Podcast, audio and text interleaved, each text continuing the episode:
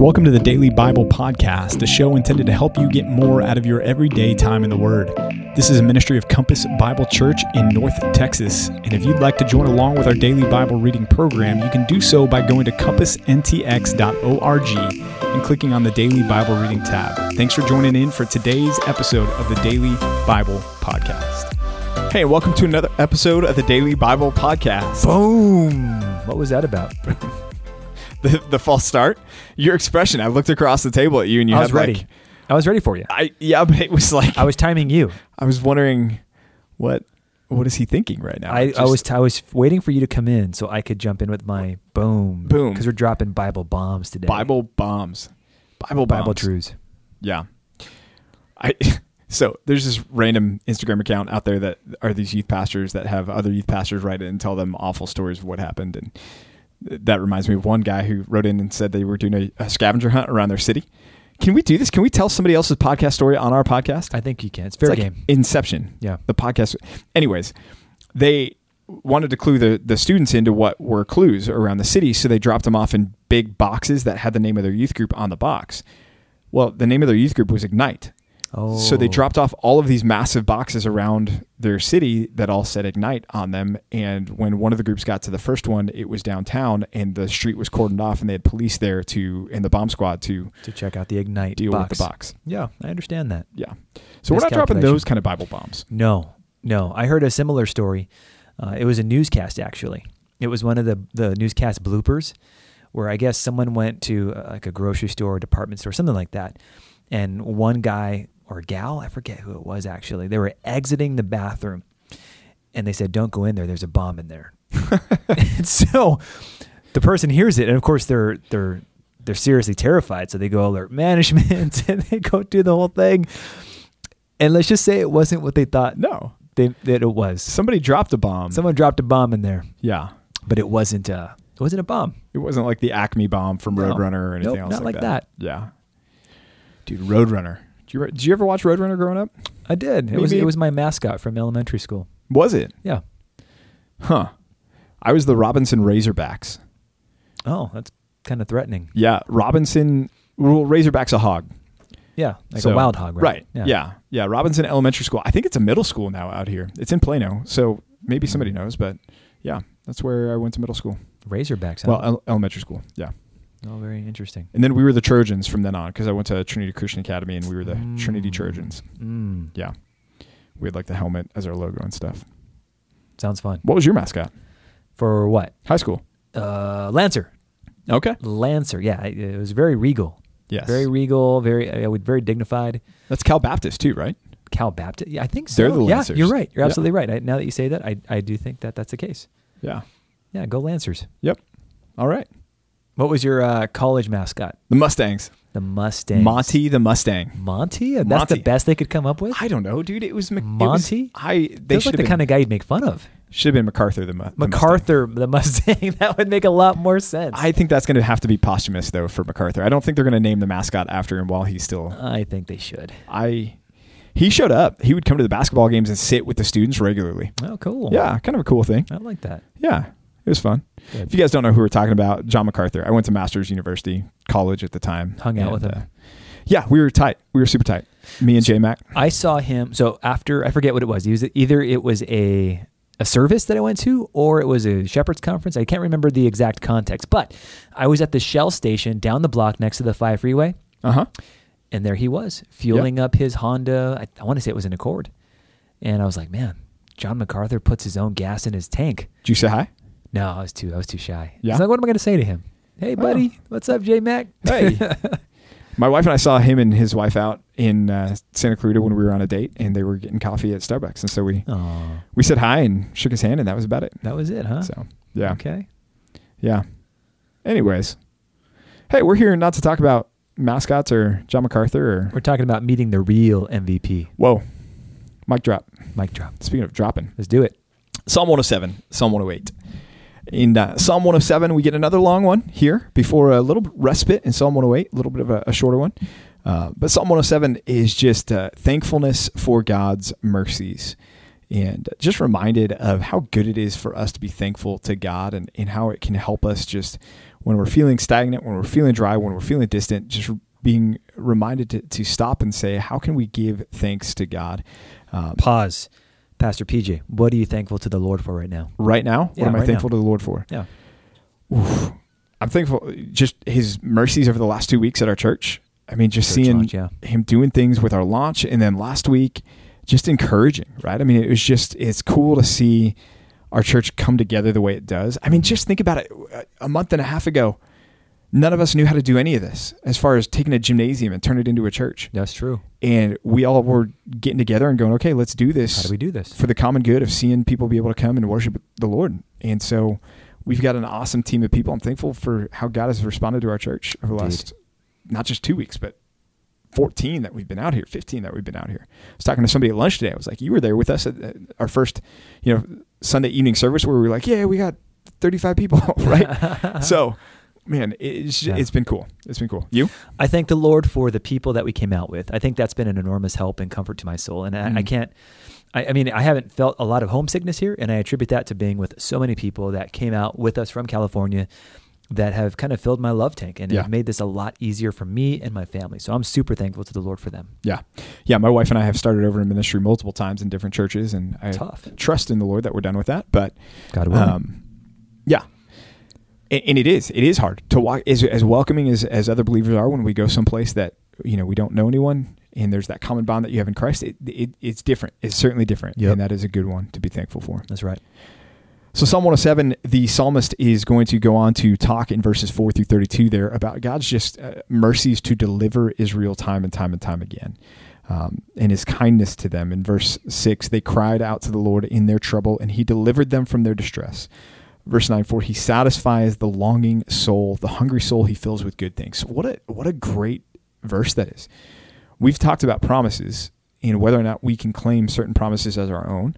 Uh, Church, this is one that you can claim as your own. This is true of God's character. He satisfies the longing soul, and the hungry soul he fills with good things. Now, just like we talked about in Romans 8, I think it's important for us to remember that he gets to define what is good. We don't get to define what is good, and, and that's a that's a good thing because he is the epitome of that which is good. So we in our fallen minds might think, well, this is what's good for me, and this is what I long for. But God is going to fill us with the things that he has said are truly good. Yeah, it And- reminds me of Jesus saying, Blessed are those who hunger and thirst for righteousness, for Yeah. they shall be filled. Yep. Yep. Promises to hold on to. Yeah. Uh, How about verse 14?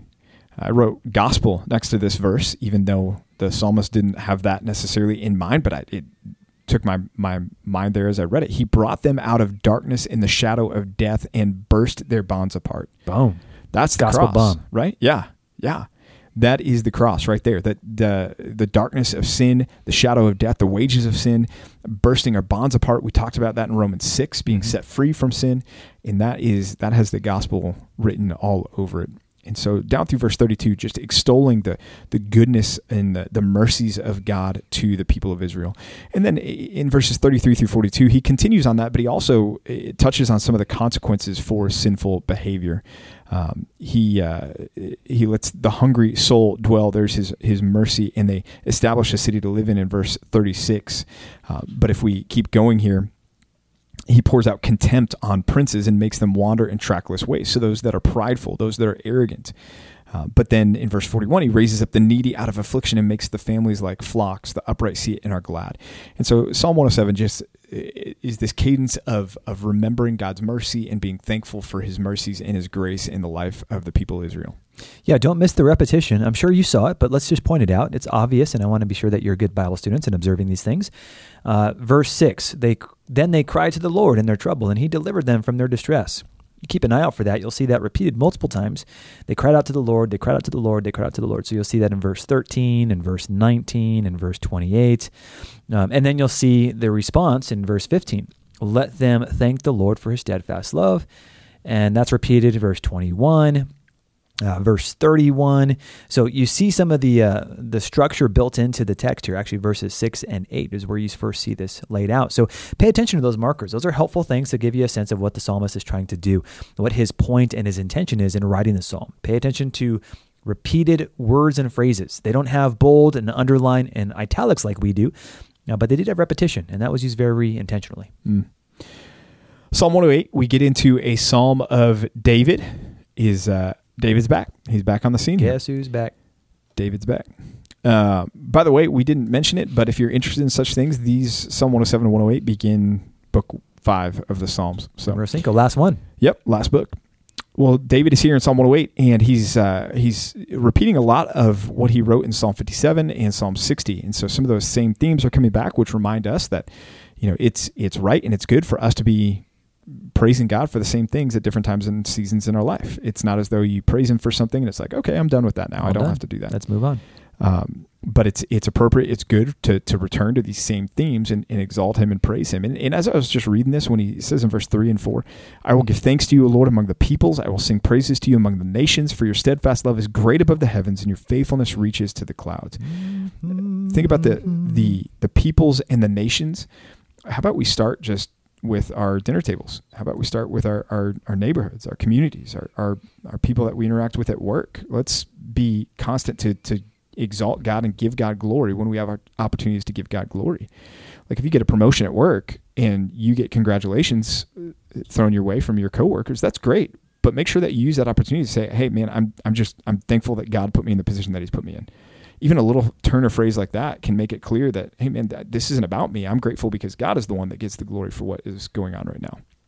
Why do you think Christians get so timid when it comes to being open and overtly Christian? What, what's about what it is about that? we were talking about it last week and, and you gave me the, the helpful illustration that I used this past Sunday in my sermon, but I think it's because we're afraid of being the Ned Flanders. I think it's it's we have bought into ourselves the stereotype that is the Christian that nobody wants to be around. No. And that we think as soon as we open our mouth and mention God or Jesus, that here come the eye rolls and here come the No. you know the the oh I gotta go I gotta go wash my dog's hair kind of excuses that somebody's just dying to Anything at all, right? Right. But you know, I I, I think there's we're doing ourselves. I think we're cutting our, our own feet out from under us. I, I think there's far more openness than what we might fear uh, there being out there, or the lack of being out there. I think if we're willing to put it out there, I think people will will track with us, maybe even ask questions of us, or um, like the promotion situation. Maybe somebody would say, "Hey, congrats on your hard work, man. That's awesome that it finally paid off." And and if your response is, "Well, you know, I." I, I just thank God for doing this for me. I, I, I really am not here to take the credit for it. I, I want God to get the glory for that. You may get just even the incredulous pushback. What do you mean? Like you put in the long hours, you did the hard work, you were leading the project on this, you did this. Like it's okay to to to be prideful in that or to to give yourself an attaboy.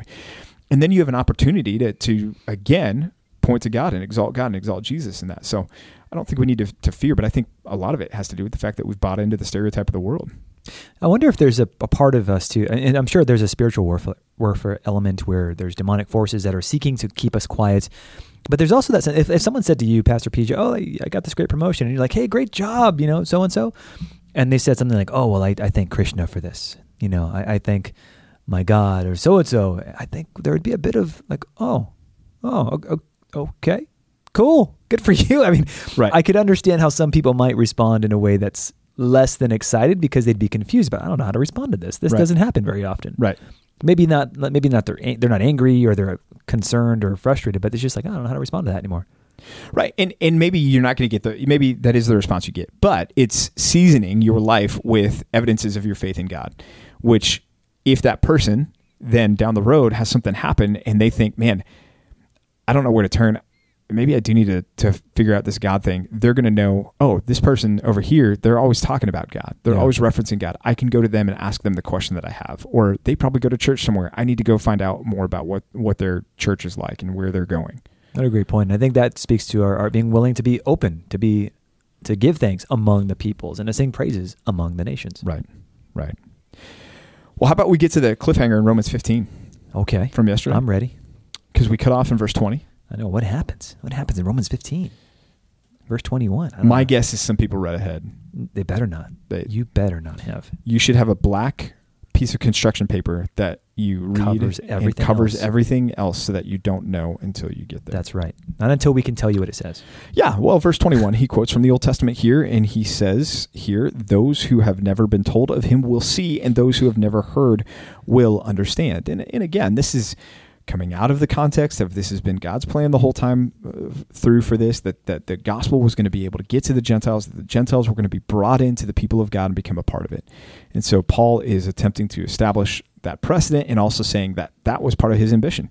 That was why he wanted to go do this. He was trying to fulfill God's promises and God's prophecies to say uh, there are people that need to hear about God that have never heard about him and and God has a plan to bring them in. And so that's what he had been about until this point. But he wanted to see the people there in Rome. And it's interesting, right? Because he's writing this passionate letter to them and he's laying his heart out there. Romans 9, think about that, right? And he's he's going so deep and yet he he doesn't he doesn't know these people. He's never met them before. Not yet. Right? Yeah. And so he's he's pleading, he's enc- encouraging, exhorting. He's probably heard about different reports from them as people had traveled back and forth to him and given him these reports, but he wants to be there. And that's what he's communicating there in uh, chapter 15, verses 22 and following. He said, Man, I, I, have often been hindered from coming to you. Acts chapter 16, we saw some of that. Acts chapter 19, verse 21. He, he wanted to go and he planned to go, but first he had to take this gift, remember, to Jerusalem that he ends up talking about here in Romans 15. That's and he right. had to make that, that pit stop there. So we saw that in Acts chapter 15, and now we're reading about it here, or Acts chapter 19, rather. Now we're reading about it here in, in Romans chapter 15. Um, Paul needed to stop by Jerusalem with the gift that he had for them, and then he was going to try to make it uh, ultimately to Rome, which we know because we read the, the rest of it that uh, that that He makes it. would end up happening and taking place. So help me with this one here. I, I was reading through verse 27 and I'm thinking, wow, he puts it so strongly. Paul does. He says, For if the Gentiles have come to share in their spiritual blessings, that of the Jews, the Gentiles ought also to be of service to the, the Jews in material blessings. In other words, uh, it's right and good for you to, to give alms, to give money to the Jerusalem church because you're benefiting from their spiritual heritage. Right. Is there any sense in which we are still obligated, I mean, spiritually or otherwise, to support the Jewish people? I think spiritually, yes. I mean, I think even as we've talked about dispensationalism, right? We Right. have we have a, a concept and a confidence that God is not done with Israel Mhm. and that there's a future for them. And so we need to be praying for what's going on there. We need to be praying for peace in that region so that, you know, God's city, Zion, Jerusalem, is preserved. There's there's things that are going to take place on the eschatological timeline that need to take place before the end comes. And so, um, you know, we trust as, as the church because the rapture that we won't be here for the majority of that, but God still has a, a, a plan and a future for his people Israel. Not only that, he still has a remnant. Remember right now that, uh, Right. that have not bowed the knee, that might bow the knee. And so pray for those in Israel to come to know Jesus as their Messiah. Pray for Zechariah 14 in the, the opening up of the, the fountain of blessing to, to come to fruition even now for some, though the ultimate f- fulfillment of that will be yet future. We can be praying for them absolutely on that. Should we seek out ministries where we can give to Israel, to, to Jewish Christians, Jews for Jesus, something like that? I, I think that that the what we see in Scripture, the priority for for the believer needs to be first to give to his local church, and then beyond that to support Your discretion. missions and, and at Yeah. your discretion. So yeah, if, if that's a passion of yours and you're giving to the local church, and then you say, man, I've got I've got additional income that I'd like to, to give from, then yes, I think there's that's appropriate. So long as you can be confident that what you're giving to is going to promote a biblical gospel. That's right. That's right. Yeah. I really loved verse 30, uh, where Paul says that he wants them, the Romans, to strive together with him in their prayers. Uh, Pastor PJ, talk to us about prayer and, and how striving should look. How does that, should I be extra passionate when I pray? Does that mean I'm just extra focused? How do I strive with someone in prayer? Yeah, I, I, booing their labors, so to speak, in our prayers. Uh, It's it's we are yeah we are passionate, but it's not that there's an extra degree of fervor to Do where I yell louder right. when I pray? or like Jesus, you're sweating drops of blood. You're going, I'm not striving enough because I'm not. No, it's it's I'm going to be consistent. I'm going to be faithful. I'm going to be intentional. I'm going to be specific. I think those are good things Mm. um, You want to write those down. uh, to to to focus on. That that hey, I'm I'm not going to give up. Every single day, I'm going to be doing this. I'm going to set aside time. I'm going to be focused. I'm not going to be doing this distractedly. I'm going to be intentional. I'm going to be making sure that this is thoughtful. That I'm giving thought to the words that I'm speaking, and and along those lines, I'm going to be specific. I'm going to ask specific things that God would do on this person's behalf as I'm striving together with them in what they're wanting to do. kind of helps us to see that pr- prayer is not a cakewalk. It, it's it's work. Real Yes. prayer is is effortful, Yes. and that, and that's okay. That that's prayer is not easy. And it it's not necessarily supposed to be. Right. It's a spiritual endeavor that all of hell wants to prevent you from doing, Mm. and therefore we should be okay with with prayer being hard. Yes. If if, it, if you're distracted and you're having a difficult time, don't think you're un, you're unusual in this. All of us struggle with this. There's no temptation that's not common to man, right? 1 Corinthians 10, 13. Um, this is a hard thing and it's a good thing. It's worth the effort. Just like going to the gym and getting in shape is worth the effort, so is good, heartfelt prayer. Yep. Yep. And that's Romans 15. That's it. Romans 16, we will pick up with tomorrow for another episode of the Daily Bible Podcast. Hasta mañana. I'll be back. Hey, thanks for joining us for another episode of the Daily Bible Podcast. We hope and pray this has been a blessing to you and your time in the Word. If it has, if you would subscribe to this podcast, leave a like, leave a comment, and share it with some friends and family, that would be awesome. If you need more information about Compass Bible Church here in North Texas, you can go to compassntx.org. Again, that's compassntx.org, and we'll be back with you tomorrow for another episode of the Daily Bible Podcast.